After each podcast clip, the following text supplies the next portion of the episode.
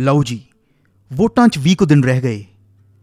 ਮੁੰਡੇ ਦੀ ਜ਼ਿੱਦ ਅੱਗੇ ਸਾਰੇ ਪਰਿਵਾਰ ਦੀ ਇੱਕ ਨਾ ਚੱਲੀ ਤੇ ਨੇਗੀ ਦੀ ਪਾਰਟੀ ਨੂੰ ਵੋਟ ਪਾਉਣ ਲਈ ਸਹਿਮਤ ਹੋ ਗਏ। ਰੋਜ਼ ਘਰ ਮਹਿਫਲਾਂ ਲੱਗਣ ਲੱਗ ਪਈਆਂ। ਘਰ ਵਾਲੀ ਨੇ ਵੀ ਬਥੇਰਾ ਜ਼ੋਰ ਲਗਾਇਆ ਕਿ ਹੁਣ ਮੌਕਾ ਏ। ਸੋ ਮੰਤਰੀ ਸਾਹਿਬ ਨਾਲ ਨੌਕਰੀ ਬਾਰੇ ਕੋਈ ਗੱਲ ਕਰ ਲੈ। ਜੇ ਆਪਾਂ ਨੂੰ ਕੋਈ ਨੌਕਰੀ ਮਿਲ ਜਾਵੇ ਤਾਂ ਫਿਊਚਰ ਬ੍ਰਾਈਟ ਹੋ ਜਾਏਗਾ। ਪਰ ਸੋਨੀ ਨੇ ਕੋਈ ਨਾ, ਫਿਰ ਗੱਲ ਕਰਾਂਗੇ, ਫਿਰ ਗੱਲ ਕਰਾਂਗੇ। ਵੱਡਾ ਵੀਰ ਬਿੱਟੂ ਵਿਚਾਰਾ ਬਹੁਤ ਭਲਾ ਬੰਦਾ ਸੀ। ਸਾਰਾ ਦਿਨ ਖੇਤਾਂ 'ਚ ਨਿਕਲ ਜਾਣਾ। ਪਰ ਆਪਣੀ ਪਰਸਨੈਲਿਟੀ ਦੇ ਹਿਸਾਬ ਨਾਲ ਉਹਨੂੰ ਆਪਣੇ ਹੀ ਭਰਾ ਦੇ ਕੰਮ ਤੋਂ ਸ਼ਰਮ ਆਉਣ ਲੱਗੀ। ਤੇ ਜਿੰਨੀ ਕੋ ਥੋੜੀ ਬਹੁਤੀ ਜ਼ਮੀਨ ਸੀ, ਸਾਰੀ ਗਹਿਣੇ ਰੱਖ ਕੇ, ਮੰਤਰੀ ਸਾਹਿਬ ਦੇ ਹੀ ਕਿਸੇ ਪਹਿਚਾਣ ਵਾਲੇ ਏਜੰਟ ਨਾਲ ਗੱਲ ਕਰਕੇ, ਵੱਡੇ ਭਰਾ ਬਿੱਟੂ ਨੂੰ ਬਾਹਰਲੇ ਦੇਸ਼ ਭੇਜਣ ਦਾ ਸਾਰਾ ਇੰਤਜ਼ਾਮ ਕਰ ਲਿਆ। ਹੁਣ ਤਾਂ ਬਾਈ ਦੀ ਆਕੜ ਹੀ ਮਾਂ ਨਹੀਂ ਸੀ। ਸਾਰਾ ਦਿਨ ਚਿੱਟੇ ਕੁੜਤੇ ਪਜਾਮੇ 'ਚ ਵੱਡੀਆਂ ਵੱਡੀਆਂ ਹਸਤੀਆਂ ਨਾਲ ਮੁਲਾਕਾਤ 'ਚ ਗੁਜ਼ਰ ਜਾਣਾ। ਤੇ ਜੇ ਕਿਸੇ ਨੇ ਵੈਸੇ ਹੀ ਜ਼ਰਾ ਖੜ ਕੇ ਦੇਖਣ ਲੱਗ ਜਾਣਾ, ਤੇ ਜਨਾਬ ਨੇ ਸੋਚਣਾ ਕਿ ਸ਼ਾਇਦ ਮੇਰੇ ਤੋਂ ਸੜਦਾ ਏ, ਸੋ ਬੁਰਾ ਭਲਾ ਬੋਲਣ ਲੱਗ ਜਾਣਾ। ਪਿੰਡ ਦੇ ਲੋਕਾਂ ਵੱਲੋਂ ਸਰਪੰਚ ਨੂੰ ਸੋਨੀ ਦੀਆਂ ਸ਼ਿਕਾਇਤਾਂ ਪਹੁੰਚਣੀਆਂ ਸ਼ੁਰੂ ਹੋ ਗਈਆਂ। ਸੋ ਅੱਜ ਦਿਨ ਆ ਗਿਆ ਵੋਟਾਂ ਦਾ। ਭੀੜ ਤੇ ਲੋਕਾਂ ਦੇ ਉਤਸ਼ਾਹ ਤੋਂ ਸਾਫ਼ ਦਿਖਦਾ ਪਿਆ ਸੀ ਕਿ ਨਾਗੀ ਦੀ ਪਾਰਟੀ ਹੀ ਜਿੱਤੇਗੀ। ਮੁਕਾਬਲਾ ਕਰੀਬ ਇੱਕ ਤਰਫਾ ਹੀ ਸੀ। ਸੋਨੀ ਤੇ ਉਹਦੇ ਯਾਰ ਦਿਲਾਵਰ ਤੇ ਹੋਰ ਦੋਸਤਾਂ ਵੱਲੋਂ ਟਾਈਮ ਨਾਲ ਹੀ ਜਸ਼ਨ ਮਨਾਉਣੇ ਤੇ ਪਟਾਕੇ ਵਜਾਉਣੇ ਸ਼ੁਰੂ ਹੋ ਗਏ।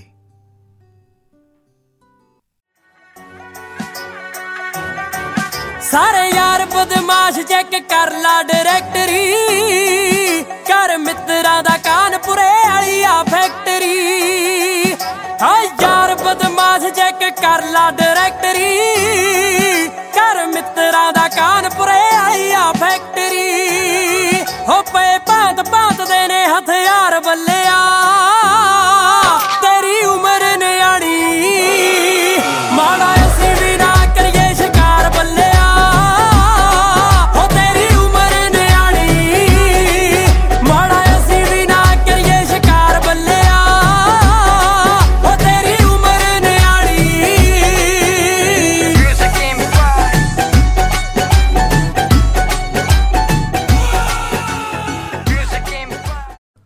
ਵੋਟਾਂ ਕਿਸੇ ਤਰ੍ਹਾਂ ਸੁਖ, ਸ਼ਾਂਤੀ ਤੇ ਬਿਨਾਂ ਕਿਸੇ ਲੜਾਈ ਝਗੜੇ ਦੇ ਖਤਮ ਹੋ ਗਈਆਂ।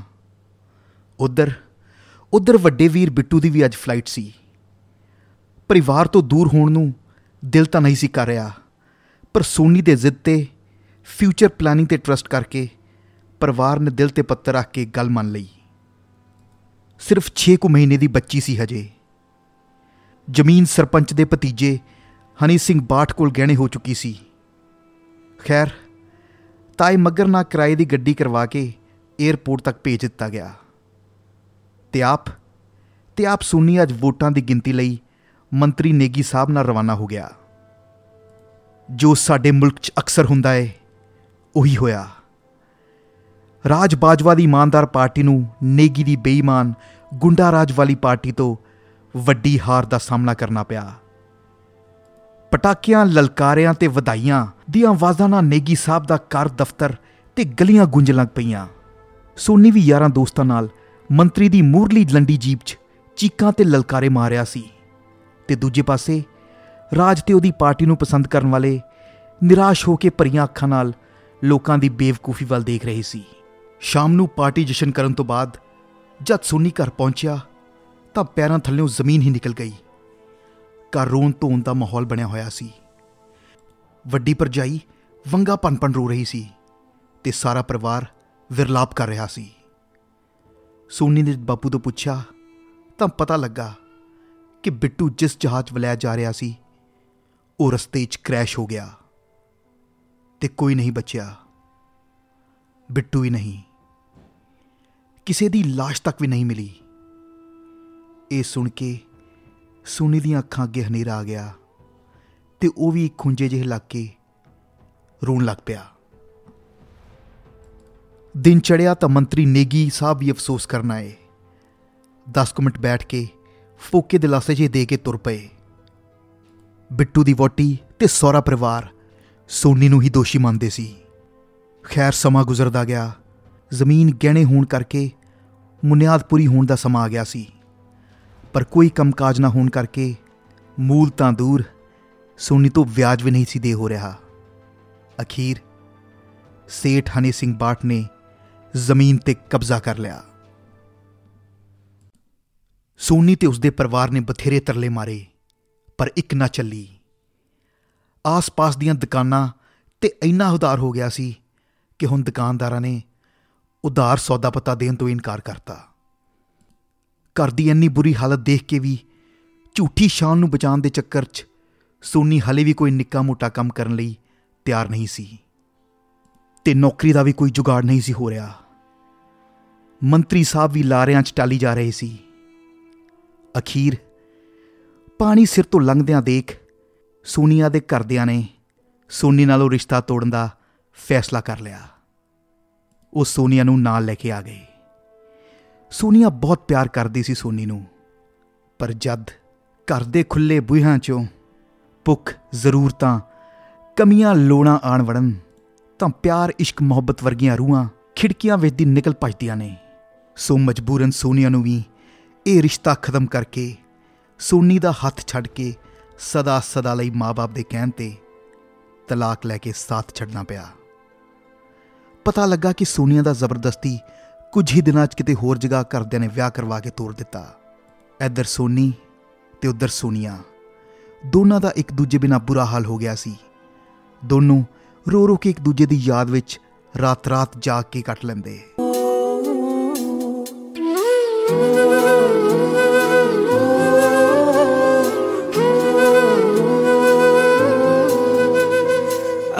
ਅੱਖੀਆਂ ਦੇ ਕੋਲ ਤੇਰੀ ਹੱਸਦੀ ਐ ਫੋਟੋ ਜਿਹੜੀ ਵਾਰ-ਵਾਰ ਨੈਣਾ ਨੂੰ ਰਵਾਵੇ।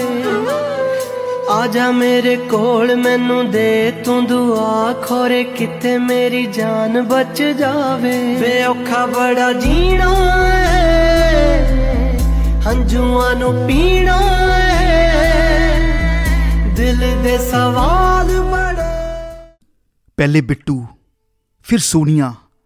ਇੱਕ ਤੋਂ ਬਾਅਦ ਇੱਕ ਦੁੱਖ। ਰੱਬ ਵੀ ਖਬਰੇ, ਇਕੱਠਾ ਹੀ ਵੈਰੀ ਬਣ ਗਿਆ ਸੀ। ਹਜੇ ਇਨ੍ਹਾਂ ਦੁੱਖਾਂ ਚੋਂ ਸੋਨੀ ਨਿਕਲਿਆ ਨਹੀਂ ਸੀ ਕਿ ਪਤਾ ਲੱਗਾ ਕਿ ਕਾਲਜ ਦਾ ਜਿਗਰੀ ਯਾਰ ਦਿਲਾਵਰ ਵੀ ਇਸ ਦੁਨੀਆ ਤੋਂ ਚਲਾ ਗਿਆ। ਵਜ੍ਹਾ ਵਜ੍ਹਾ ਕੋਈ ਪਤਾ ਨਹੀਂ ਲੱਗੀ ਕਿ ਕਿਵੇਂ ਮਰਿਆ। ਸੁਣਦੇ ਸਾਰ ਸੋਨੀ ਉਹਦੇ ਪਿੰਡ ਵੱਲ ਰਵਾਨਾ ਹੋ ਗਿਆ। ਦਿਲਾਵਰ ਦੇ ਘਰਦਿਆਂ ਦਾ ਬੁਰਾ ਹਾਲ ਹੋਇਆ ਪਿਆ ਸੀ। ਸੋਨੀ ਵੀ ਉਹਨਾਂ ਦੀ ਔਖੀ ਘੜੀ 'ਚ ਜਿੰਨੇ ਜੋਗਾ ਸੀ, ਦਰਦ ਵੰਡਾਉਣ ਲਈ ਕੁਝ ਦਿਨ ਉੱਥੇ ਰੁਕ ਗਿਆ। ਤੇ ਇੱਕ ਦਿਨ ਕੁਝ ਐਸਾ ਹੋਇਆ ਜਿਸ ਨੇ ਸੋਨੀ ਨੂੰ ਅੰਦਰ ਝੰਜੋੜ ਦਿੱਤਾ। ਜਵਾਨ ਪੁੱਤ ਦਿਲਾਵਰ ਦੀ ਸੋਗ ਵਾਲੀ ਦਰੀ ਤੇ ਉਹਦਾ ਬਾਪ ਜਗੀਰ ਸਿੰਘ ਤਾਹਾਂ ਮਾਰ ਕੇ ਰੋ ਰਿਹਾ ਸੀ। ਸੋਨੀ ਵਿੱਚ ਕੁਝ ਯਾਦਾਂ ਖਿਆਲਾਂ 'ਚ ਡੁੱਬਾ ਕੋਲ ਹੀ ਬੈਠਾ ਸੀ ਕਿ ਉਸ ਪਾਪੀ ਦਾ ਕੱਖ ਨਾ ਰਹੇ ਜਿਸ ਨੇ ਮੇਰੇ ਜਵਾਨ ਪੁੱਤ ਨੂੰ ਮਰਵਾਤਾ ਹਾਏ ਲੋਕੋ, ਮੈਂ ਲੁੱਟਿਆ ਗਿਆ। ਮੇਰੀ ਚਿਤਾ ਨੂੰ ਅੱਗ ਦੇਣ ਵਾਲਾ ਕੋਈ ਨਾ ਰਿਹਾ। ਮਾਂ ਤੇ ਦੋ ਨਿੱਕੀਆਂ ਭੈਣਾਂ ਵੀ ਰੋ ਰੋ ਕੇ ਕਮਲੀਆਂ ਹੋ ਰਹੀਆਂ ਸੀ। ਮਾਸਟਰ ਸ਼ਿੰਗਾਰਾ ਸਿੰਘ ਵੀ ਆਇਆ ਹੋਇਆ ਸੀ। ਉਸਨੇ ਜਦ ਜਗੀਰ ਸਿੰਘ ਦੀ ਹਾਲਤ ਦੇਖੀ, ਤਾਂ ਜਿਵੇਂ ਕੰਬ ਹੀ ਗਿਆ। ਰੋਂਦੇ ਨੂੰ ਚੁੱਪ ਕਰਾਉਂਦੇ ਕਰਾਉਂਦੇ ਪੁੱਛਿਆ ਕਿ ਭਾਈ, ਸਮੇਂ ਅੱਗੇ ਕਿਸ ਦਾ ਜ਼ੋਰ ਹੈ? ਪਰ ਇਹ ਸਭ ਹੋਇਆ ਕਿਵੇਂ? ਮੇਰਾ ਪੁੱਤ ਦਿਲ ਦਾ ਮਾੜਾ ਨਹੀਂ ਸੀ। ਨਾ ਹੀ ਕਦੇ ਕਿਸੇ ਨਾਲ ਮਾੜਾ ਕੀਤਾ। ਆ ਪਤਾ ਨਹੀਂ ਕੌਣ ਐਡਾ ਜ਼ੁਲਮ ਢਾ ਗਿਆ। ਸਾਨੂੰ ਤਾਂ ਲਾਸ਼ ਵੀ ਕਿਸੇ ਦੀ ਮੋਟਰ ਤੋਂ ਮਿਲੀ ਹੈ। ਹਾਏ ਓ ਰੱਬਾ। ਪਰ ਮੈਂ ਤਾਂ ਸੁਣਿਆ ਕਿ ਕਿਸੇ ਕੁੜੀ ਨਾਲ ਜ਼ਬਰਦਸਤੀ, ਉਸ ਕਰਕੇ ਵੀ ਸੁਣਿਆ ਕਾਫੀ ਜਗ੍ਹਾ ਵੈਰ ਪੈ ਗਿਆ ਸੀ। ਸੋਨੀ ਹੈਰਾਨੀ ਨਾਲ ਮਾਸਟਰ ਵੱਲ ਦੇਖ ਰਿਹਾ ਸੀ। ਉਹ ਕਿਤੇ ਕਿੱਡੀ ਕੋ ਗੱਲ ਸੀ। ਚਲੋ ਗਲਤੀਆਂ ਵੀ ਤਾਂ ਇਨਸਾਨ ਤੋਂ ਹੁੰਦੀਆਂ ਨੇ। ਪਰ ਨਹੀਂ, ਉਹਨਾਂ 'ਚ ਇੰਨੀ ਹਿੰਮਤ ਕਿੱਥੇ ਕਿ ਮੇਰੇ ਸ਼ੇਰ ਪੁੱਤ ਨੂੰ ਹੱਥ ਵੀ ਲਗਾ ਜਾਂਦੇ। ਮਾਫ ਕਰਨਾ ਜੀ, ਜੇ ਤੁਹਾਨੂੰ ਯਾਦ ਨਾ ਹੋਵੇ ਤਾਂ ਮਾਸਟਰ ਨਰਿੰਜਨ ਸਿੰਘ ਵਾਲੀ ਘਟਨਾ ਸੁਣਾਵਾਂ। ਉਹ ਜਿਸ ਨੇ ਇੱਕ ਵਾਰ ਮੇਰੇ ਪੁੱਤ ਨੂੰ ਸਕੂਲੋਂ ਕੱਢਤਾ ਸੀ? ਹਾਂਜੀ, ਉਹੀ। ਤਦ ਮੈਂ ਨਵਾਂ-ਨਵਾਂ ਭਰਤੀ ਹੋਇਆ ਸੀ।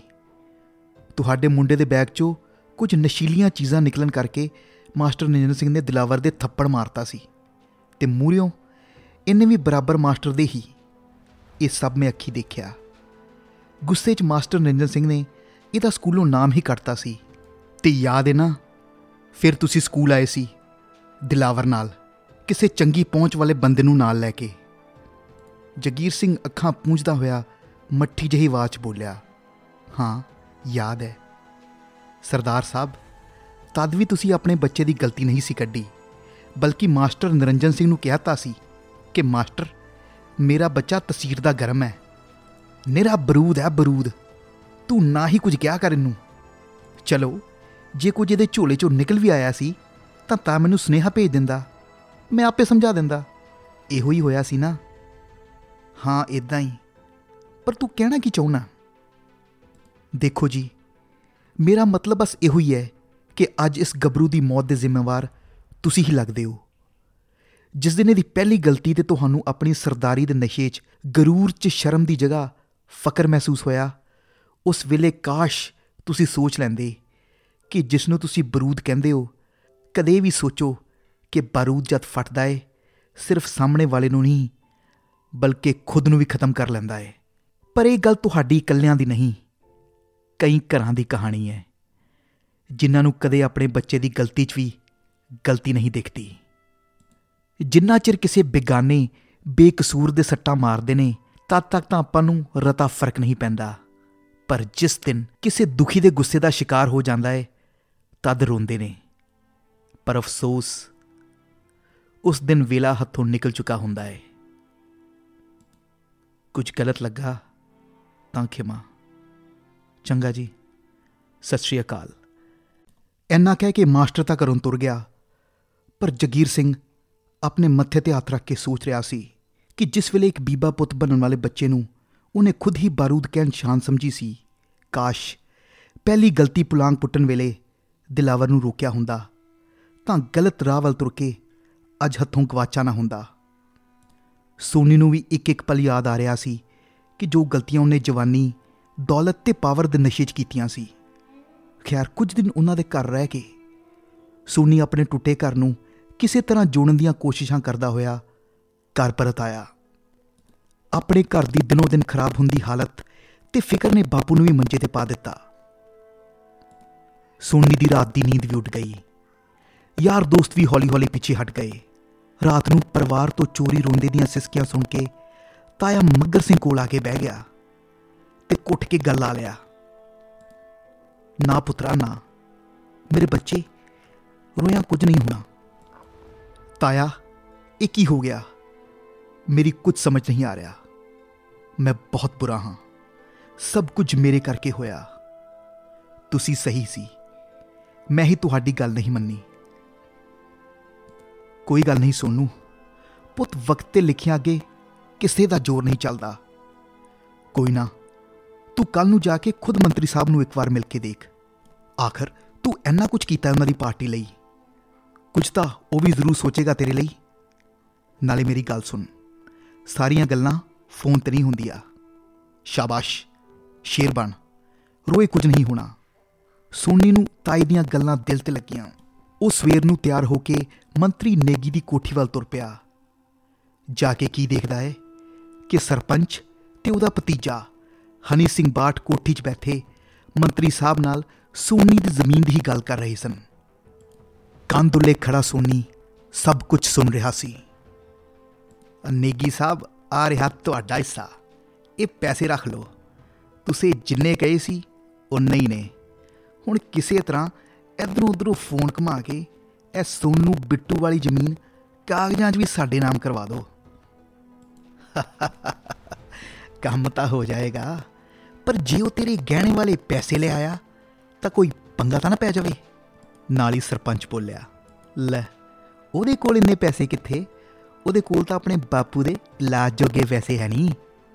ਜੇ ਇਹ ਗੱਲ ਹੈ, ਤਾਂ ਤੁਸੀਂ ਬੇਫਿਕਰ ਹੋ ਕੇ ਘਰ ਜਾਓ। ਸਮਝੋ। ਅੱਜ ਤੋਂ ਇਹ ਪਹਿਲੀ ਤੁਹਾਡੀ।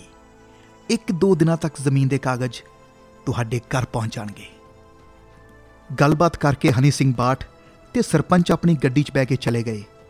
ਉਧਰ ਸੋਨੀ ਹਜੇ ਅੰਦਰ ਜਾ ਕੇ ਮਦਦ ਦੀ ਪੁਕਾਰ ਕਰਨ ਹੀ ਲੱਗਾ ਸੀ ਕਿ ਨੇਗੀ ਨੇ ਉਹਦੇ ਪਿੰਡ ਦੀਆਂ ਵੋਟਾਂ ਦੀ ਲਿਸਟ ਉਹਦੇ ਮੂਹਰੇ ਸੁੱਟਦੇ ਕਿਹਾ, ਦੇਖ ਕਾਕਾ, ਤੇਰੇ ਕਰਕੇ ਇਸ ਵਾਰ ਤੇਰੇ ਪਿੰਡੋਂ ਸਾਨੂੰ ਪਿਛਲੇ ਅੰਕੜਿਆਂ ਮੁਤਾਬਿਕ ਸਭ ਤੋਂ ਘੱਟ ਵੋਟ ਪਈ ਹੈ। ਉੱਪਰੋਂ ਉੱਪਰੋਂ ਤੇਰੀਆਂ ਜੋ ਬਦਤਮੀਜ਼ੀ ਦੀਆਂ ਸ਼ਿਕਾਇਤਾਂ ਆਈਆਂ ਉਹ ਵਕ ਅਸੀਂ ਤਾਂ ਸੋਚਿਆ ਸੀ ਕਿ ਤੇਰੇ ਆਉਣ ਨਾਲ ਪਾਰਟੀ ਨੂੰ ਕੋਈ ਫਾਇਦਾ ਮਿਲੇਗਾ ਪਰ ਅਫਸੋਸ। ਚੱਲ ਛੱਡ। ਹੋਰ ਦੱਸ ਕੀ ਸੇਵਾ ਕਰੀਏ? ਅ, ਸਰ ਜੀ ਸਾਡੀ ਜ਼ਮੀਨ ਨੇਗੀ ਫਿਰ ਵਿੱਚੇ ਗੱਲ ਕੱਟਦਾ ਹੋਇਆ ਬੋਲਿਆ। ਉਹ ਤਾਂ ਕੰਮ ਔਖਾ। ਜੋ ਪੈਸਾ ਲਿਆਏ ਉਹ ਮੋੜਨਾ ਤਾਂ ਪੈਣਾ ਹੀ ਹੈ। ਸਰ ਕੋਈ ਨੌਕਰੀ ਕਾਰੋਬਾਰ ਦਾ ਇੰਤਜ਼ਾਮ ਕਰ ਦਿਓ। ਦੇਖ ਬੇਟਾ। ਹਰ ਚੀਜ਼ ਦੀ ਕੀਮਤ ਹੁੰਦੀ ਹੈ। ਬਿਨਾਂ ਕੀਮਤ ਤੋਂ ਤਾਂ ਤੁਸੀਂ ਲੋਕ ਵੋਟ ਵੀ ਨਹੀਂ ਪਾਉਂਦੇ। ਤੈਨੂੰ ਵੀ ਤਾਂ ਸਭ ਪਤਾ ਹੀ ਹੈ। ਖੁਦ ਹੀ ਦੇਖ ਲੈ, ਕਿੰਨੀਆਂ ਪੇਟੀਆਂ ਲੱਗ ਜਾਂਦੀਆਂ ਨੇ। ਸੋ ਜਦ ਤੁਸੀਂ ਲੋਕ ਵੋਟਾਂ ਮੁਫਤ ਨਹੀਂ ਪਾ ਸਕਦੇ, ਤਾਂ ਅਸੀਂ ਮੁਫਤ 'ਚ ਨੌਕਰੀਆਂ ਕਿੱਥੋਂ ਵੰਡ ਦਈਏ?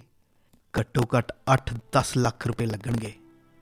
ਸੋਨੀ ਕੋਲ ਮੰਤਰੀ ਦੀ ਕਿਸੇ ਗੱਲ, ਕਿਸੇ ਦਲੀਲ ਦਾ ਕੋਈ ਜਵਾਬ ਨਹੀਂ ਸੀ। ਦੰਦੀਆਂ ਪੀਸਦਾ ਖੁਦ ਨੂੰ ਕੋਸਦਾ ਹੋਇਆ ਸੋਨੀ ਬਾਂਹ ਦੇ ਕਫ ਨਾਲ ਅੱਖਾਂ ਪੂੰਝਦਾ ਹੋਇਆ ਮੰਤਰੀ ਦੀ ਕੋਠੀ 'ਚੋਂ ਘਰ ਵੱਲ ਤੁਰ ਪਿਆ। ਰਸਤੇ 'ਚ ਜੀ ਭਰ ਕੇ ਰੋਇਆ। ਰਸਤੇ 'ਚ ਜੀ ਭਰ ਕੇ ਰੋਇਆ ਤੇ ਸੋਚ ਲਿਆ, ਬਸ ਘਰ ਜਾਂਦਿਆਂ ਹੀ ਖੁਦਕੁਸ਼ੀ ਕਰ ਲੈਣੀ ਹੈ। ਕਰਦਿਆਂ ਤੋਂ ਲੁਕਦਾ ਲੁਕਦਾ ਸਟੋਰ 'ਚ ਵੜ ਗਿਆ ਤੇ ਲੱਭਦੇ ਲੱਭਦੇ ਸਪਰੇਅ ਦੀ ਦਵਾਈ ਦਿਖੀ ਤੇ ਨਾਲ ਹੀ ਦਿਖੀ ਇਹ ਟੁੱਟੀ ਜੰਗਾਲੀ ਹੋਈ ਕੋਲਕ ਜਿਸ ਵਿੱਚ ਮਾਂ ਟੁੱਟੇ ਭੱਜੇ ਵਾਧੂ ਪੈਸੇ ਪਾ ਦਿੰਦੀ ਸੀ। ਕੋਲਕ ਵੱਲ ਦੇਖਦਾ ਹੋਇਆ ਸਪਰੇਅ ਦੀ ਸ਼ੀਸ਼ੀ ਨੂੰ ਮੂੰਹ ਲਾਉਣ ਹੀ ਲੱਗਾ ਸੀ ਕਿ ਇੱਕਦਮ ਬਾਪੂ ਦੀ ਖੰਗਣ ਦੀ ਆਵਾਜ਼ ਆਈ। ਉਹ ਪਾਣੀ ਮੰਗ ਰਿਹਾ ਸੀ। ਇਹ ਸੁਣ ਕੇ ਇੱਕਦਮ ਬੁੱਢੇ ਮਾਪੇ ਤਾਏ ਮਗਰ ਦਾ ਖਿਆਲ ਆਇਆ ਕਿ ਮੇਰੇ ਬਿਨਾ ਇਹਨਾਂ ਦਾ ਕੀ ਬਣੇਗਾ। ਦਿਲ 'ਚ ਕੁਝ ਜਜ਼ਬਾਤਾਂ ਨੇ ਹਲੂਣਿਆ। ਇੱਕ ਆਵਾਜ਼ ਆਈ।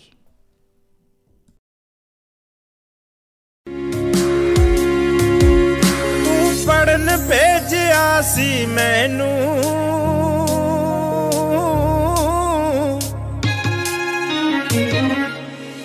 ਤੂੰ ਪੜਨ ਭੇਜਿਆ ਸੀ ਮੈਨੂੰ, ਡਾਕਟਰ ਜਾਂ ਥਾਣੇਦਾਰ ਬਣੂ।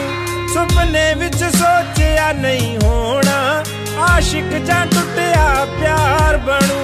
ਸੁਪਨੇ ਵਿੱਚ ਸੋਚਿਆ ਨਹੀਂ ਹੋਣਾ, ਆਸ਼ਿਕ ਜਾਂ ਟੁੱਟਿਆ ਪਿਆਰ ਬਣੂ।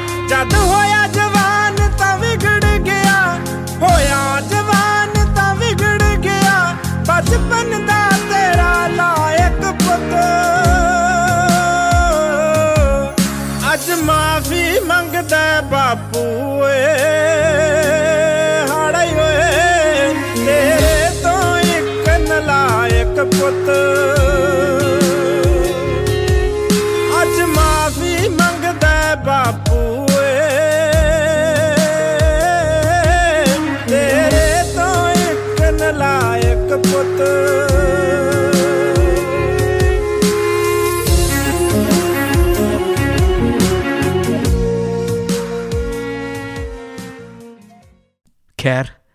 ਇਹ ਤਾਂ ਸੋਨੀ ਨੂੰ ਵੀ ਪਤਾ ਸੀ ਕਿ ਇਹ ਖਰਾਬ ਹੋਏ ਹਾਲਾਤਾਂ ਦਾ ਜ਼ਿੰਮੇਵਾਰ ਸਿਰਫ ਦੋ ਹੀ ਜਣੇ ਨੇ। ਇੱਕ ਸਾਡੀ ਭ੍ਰਿਸ਼ਟ ਸਰਕਾਰ ਦਾ ਭ੍ਰਿਸ਼ਟ ਨੇਤਾ ਨਾਗੀ ਤੇ ਦੂਜਾ ਖੁਦ ਸੁਰਿੰਦਰ ਸੋਨੀ। ਇਸ ਕਰਕੇ ਮਰ ਕੇ ਜੱਬ ਨਹੀਂ ਨਿਬੜਨੇ। ਘਰਦਿਆਂ ਨੇ ਵੀ ਕੁਝ ਕਰਨਾ ਹੀ ਪੈਣਾ ਹੈ ਇਹਨਾਂ ਦਾ ਕੀ ਕਸੂਰ ਹੈ? ਇਹਨਾਂ ਨੂੰ ਕੌਣ ਸੰਭਾਲੂਗਾ? ਕੌਣ ਇਹਨਾਂ ਦਾ ਸਹਾਰਾ ਬਣੂਗਾ? ਸਪਰੇਅ ਦੀ ਸ਼ੀਸ਼ੀ ਇੱਕ ਬੰਨੇ ਸੁੱਟ ਕੇ ਤੇ ਗੋਲਕ ਭੰਨ ਕੇ ਪੈਸੇ ਗਿਣਨ ਲੱਗਾ। ਤੇ ਜਦ ਜਾਗੋ, ਤਦੇ ਸਵੇਰਾ ਵਾਲਾ ਕਥਨ ਦਿਲ 'ਚ ਵਸਾ ਕੇ, ਝੂਠੀ ਸ਼ਾਨ ਵਾਲੇ ਵਰਕੇ ਨੂੰ ਫਾੜ ਕੇ, ਛੋਟੇ ਵੱਡੇ ਕੰਮ ਵਾਲਾ ਵਹਿਮ ਛੱਡ ਕੇ, ਘਰ ਦੇ ਗੁਜ਼ਾਰੇ ਲਈ ਇੱਕ ਪੁਰਾਣੀ ਜਿਹੀ ਗੋਲ ਗੱਪਿਆਂ ਵਾਲੀ ਰੇੜੀ ਖਰੀਦ ਲਈ ਤੇ ਮਾਪੇ ਤੇ ਤਾਏ ਮੱਗਰ ਦੀ ਪੈਰੀ ਹੱਥ ਲਾ ਕੇ ਨਵੀਂ ਜ਼ਿੰਦਗੀ ਦੀ ਸ਼ੁਰੂਆਤ ਲਈ ਸੋਨੀ ਘਰੋਂ ਤੁਰ ਪਿਆ। ਟੁੱਟੇ ਸਟ੍ਰੈਪ ਵਾਲੀ ਚੱਪਲ 'ਚ ਹਾਰੀਆਂ ਉਮੀਦਾਂ ਨਾਲ ਢਿੱਲੀ ਪੈਂਟ ਨੂੰ ਬਾਰ-ਬਾਰ ਉੱਪਰ ਨੂੰ ਕਰਦਾ ਤੇ ਇੱਕ ਹੱਥ ਨਾਲ ਵਾਰ-ਵਾਰ ਅੱਖਾਂ ਪੂੰਝਦਾ ਆਪਣੀ ਗੋਲ ਗੱਪਿਆਂ ਵਾਲੀ ਰੇੜੀ ਤੇ, ਜਦ ਅਸੀਂ ਪੜ੍ਹੇ ਲਿਖੇ ਪੀਏ ਪਾਸ ਨੌਜਵਾਨ ਨੇ, ਆਪਣੇ ਪਿੰਡੋਂ ਦੂਰ ਇੱਕ ਨੀਵੇਂ ਜਿਹੇ ਪਿੰਡ 'ਚ ਉੜਦੀ ਧੂੜ 'ਚ ਕੱਚੀ ਫਿਰਨੀ ਤੇ ਹੌਕਾ ਦੇਣਾ ਚਾਹਿਆ ਤਾਂ ਸੱਚ ਮੰਨੋ, ਧਰਮ ਨਾਲ ਆਵਾਜ਼ ਹੀ ਨਹੀਂ ਨਿਕਲੀ ਤੇ ਕਾਲਜਾ ਫੜ ਕੇ ਇੱਕ ਥੜੀ ਜਹੀ ਤੇ ਬਹਿ ਗਿਆ ਤੇ ਆਸ-ਪਾਸ ਕੋਈ ਨਾ ਹੁੰਦਾ ਦੇਖ ਕੇ ਭੁੱਬਾਂ ਮਾਰ-ਮਾਰ ਰੋਣ ਲੱਗ ਪਿਆ। ਕੁਝ ਪਲਾਂ ਬਾਅਦ ਹੰਝੂਆਂ ਦਾ ਸਲਾਬ ਥੋੜਾ ਠੰਡਾ ਪਿਆ, ਤਾਂ ਦੁਬਾਰਾ ਨਲਕੇ ਤੋਂ ਪਾਣੀ ਦੇ ਛਿੱਟੇ ਮੂੰਹ ਤੇ ਮਾਰਦਾ ਹੋਇਆ। ਫਿਰ ਮੈਲੇ ਜਿਹੇ ਸਾਫੇ ਨਾਲ ਮੂੰਹ ਸਾਫ਼ ਕਰਕੇ ਲੰਗੜਾਉਂਦਾ ਜਿਹਾ ਇੱਕ ਬੋਰਡ ਥੱਲੇ ਆ ਕੇ ਬਹਿ ਗਿਆ ਤੇ ਆਪਣੀ ਹਾਲਾਤ ਤੇ ਹੱਸਦਾ ਹੋਇਆ ਸੋਚ ਰਿਹਾ ਸੀ ਕਿ ਇਸ ਹਾਲਾਤ ਦਾ ਜ਼ਿੰਮੇਵਾਰ ਕੌਣ ਹੈ? ਸਰਕਾਰ, ਸਾਡਾ ਲਾਲਚ, ਇਹ ਸਿਸਟਮ, ਕੱਟੜਤਾ ਜਾਂ ਫਿਰ ਝੂਠੀ ਛਾਨ? ਜਾਂ ਵੱਡੇ ਮੰਤਰੀਆਂ ਨਾਲ ਸਾਫ਼ ਸੁਥਰੇ ਕੱਪੜਿਆਂ 'ਚ ਬੈਣ ਉੱਠਣ ਦਾ ਚਸਕਾ। ਚਾਰ ਕੁ ਜਵੱਕਾਂ ਨੇ ਮੋਢੇ ਤੋਂ ਹਲੂਣ ਕੇ ਸੁਪਨਿਆਂ ਦੇ ਸਮੁੰਦਰ 'ਚੋਂ ਕੱਢ ਕੇ ਪਾਣ ਜਹੀ ਫੜਾ ਕੇ ਗੋਲ ਗੱਪੇ ਖਵਾਉਣ ਲਈ ਰੌਲਾ ਪਾਉਣਾ ਸ਼ੁਰੂ ਕਰਤਾ। ਰੱਬ ਦਾ ਸ਼ੁਕਰਾਨਾ ਕਰਦੇ ਹੋਏ ਨੇ ਦਿਲ ਨੂੰ ਅਜੇ ਪਾਣ ਵਾਲੇ ਪੈਸਿਆਂ ਨੇ ਵੀ ਸਕੂਨ ਦੇ ਦਿੱਤਾ। ਸੱਚ ਪੁੱਛੋ, ਉਹ ਸਕੂਨ ਬਾਪੂ ਤੋਂ ਲੈ ਕੇ ਉਡਾਏ ਹੋਏ ਹਜ਼ਾਰਾਂ ਰੁਪਇਆਂ ਤੋਂ ਨਹੀਂ ਕਦੇ ਮਿਲਿਆ, ਜੋ ਬਟੂਏ 'ਚ ਆਮ ਹੀ ਪਏ ਰਹਿੰਦੇ ਸੀ। ਨਿੱਕੇ ਨਿੱਕੇ ਜਵਾਕਾਂ ਨੂੰ ਗੋਲ ਗੱਪੇ ਖਵਾ ਕੇ ਦੁਬਾਰਾ ਫਿਰ ਮੋਢੇ ਤੇ ਸਾਫਾ ਟੰਗ ਕੇ ਹੌਕਾ ਦਿੰਦਾ ਹੋਇਆ। ਇੱਕ ਗੱਡੀ ਦੇ ਕੋਲ ਦੀ ਅਗਾਹ ਲੱਗ ਗਿਆ, ਜਿਸ ਗੱਡੀ ਤੇ ਇੱਕ ਐਨਕਾਂ ਦੀ ਫੋਟੋ ਲਾ ਕੇ ਥੱਲੇ ਲਿਖਿਆ ਸੀ, ਰਾਜ ਨਹੀਂ ਸੇਵਾ ਜਿਸ ਨੂੰ ਦੇਖ ਕੇ ਹੱਸਦਾ ਹੱਸਦਾ ਤੁਰਿਆ ਜਾਂਦਾ ਸੋਨੀ ਬੋਲ ਰਿਹਾ ਸੀ। ਦੇਖਿਓ ਭੋਲਿਓ, ਕੋਈ ਇਹ ਛਾਵੇਂ ਨਾ ਬੈਠੋ। ਇਹ ਸਿਆਸੀ ਰੁੱਖ ਨੇ। ਜਦ ਤੱਕ ਮਤਲਬ ਹੈ, ਤਦ ਤੱਕ ਹੀ ਠੰਡੀ ਛਾਂ ਦਿੰਦੇ ਨੇ। ਓਏ, ਬਚ ਜਾਓ। ਭੋਲਿਓ, ਬਚ ਜਾਓ। ਜਵਾਕਾਂ ਨੂੰ ਲਗਾ ਲਓ, ਕੰਨਾਂ ਤੇ ਹੱਥ ਰੱਖ ਲਓ, ਬਚ ਜਾਓ ਭੋਲਿਓ, ਬਚ ਜਾਓ।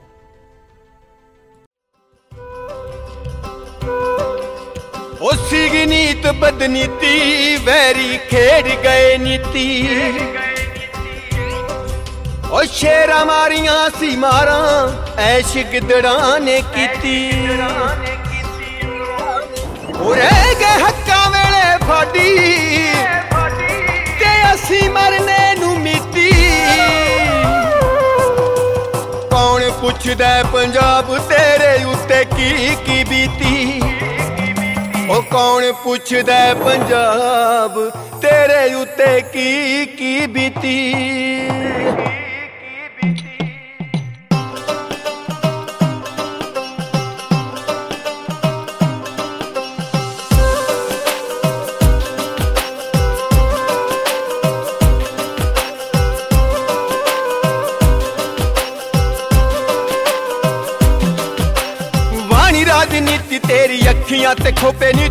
ਕਿਨੂੰ ਕਿਨੂੰ ਪਾਤੇ ਐਡੇ ਕੀਮਤੀ ਸਰੋਪੇ?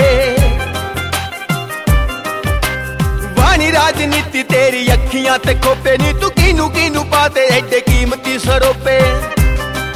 ਜਿਹੜੇ ਤੋਪਾਂ ਨਾਲ ਸਾਡੇ ਦਰਬਾਰ ਢਾਉਂਦੇ ਰੇ ਜਿਹੜੇ ਤੋਪਾਂ ਨਾਲ ਸਾਡੇ ਦਰਬਾਰ ਢਾਉਂਦੇ ਰਹੇ, ਤੁਸੀਂ ਉਹਨਾਂ ਦੇ ਗਲਾਂ ਵਿੱਚ ਹਾਰ ਪਾਉਂਦੇ ਰਹੇ ਤੁਸੀਂ ਉਹਨਾਂ ਦੇ ਗਲਾਂ ਵਿੱਚ ਹਾਰ ਪਾਉਂਦੇ ਰਹੇ। ਤੁਸੀਂ ਉਹਨਾਂ ਦੇ ਗਲਾਂ ਵਿੱਚ ਹਾਰ ਪਾਉਂਦੇ ਰਹੇ।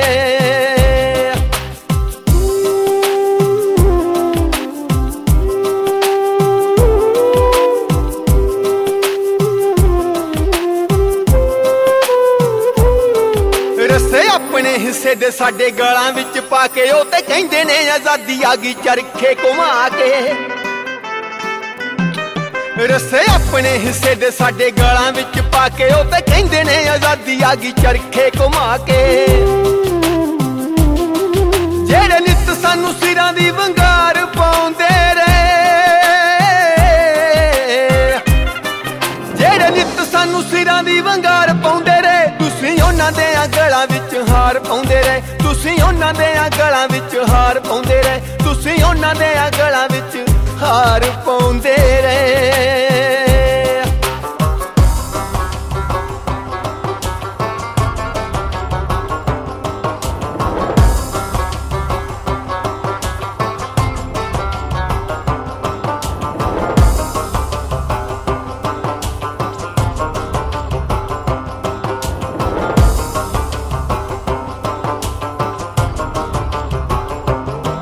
ਤੈਨੂੰ ਦਿੱਲੀਏ ਬਚਾਇਆ ਸੀ ਸਗੂਰਾਂ ਨੇ ਕਟਾ ਕੇ ਨੀ, ਤੂੰ ਕਰਜ਼ੇ ਉਤਾਰੇ ਟਹਿਰ ਗਲਾਂ ਵਿੱਚ ਪਾ ਕੇ।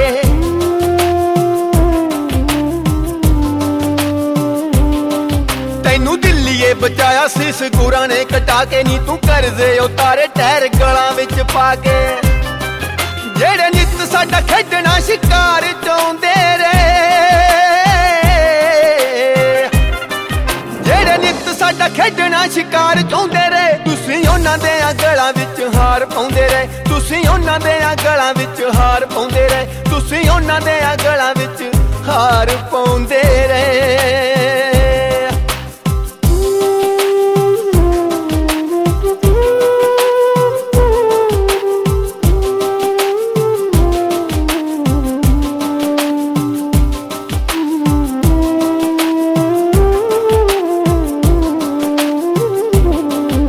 ਕਰਤਾ ਲਾਹੌਰ ਨਾਲੋਂ ਵੱਖਰਾ, ਬਠਿੰਡਾ ਜਿਨ੍ਹਾਂ ਨੇ ਗਲਾਲਾ ਸਾੜਤਾ ਪੰਜਾਬ ਤੇਰਾ ਪਿੰਡਾ।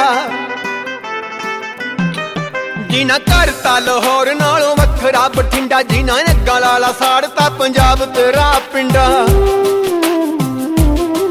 ਜਿਹੜੇ ਲਿਖਾਂ ਸਦਾ ਸਾਡੇ ਵਿੱਚ ਕਾਰ ਪਾਉਂਦੇ ਰੇ ਜਿਹੜੇ ਲਿਖਾਂ ਸਦਾ ਸਾਡੇ ਵਿੱਚ ਕਾਰ ਪਾਉਂਦੇ ਰਹੇ ਤੁਸੀਂ ਉਹਨਾਂ ਦੇ ਗਲਾਂ ਵਿੱਚ ਹਾਰ ਪਾਉਂਦੇ ਰਹੇ। ਤੁਸੀਂ ਉਹਨਾਂ ਦੇ ਗਲਾਂ ਵਿੱਚ ਹਾਰ ਪਾਉਂਦੇ ਰਹੇ। ਤੁਸੀਂ ਉਹਨਾਂ ਦੇ ਗਲਾਂ ਵਿੱਚ ਹਾਰ ਪਾਉਂਦੇ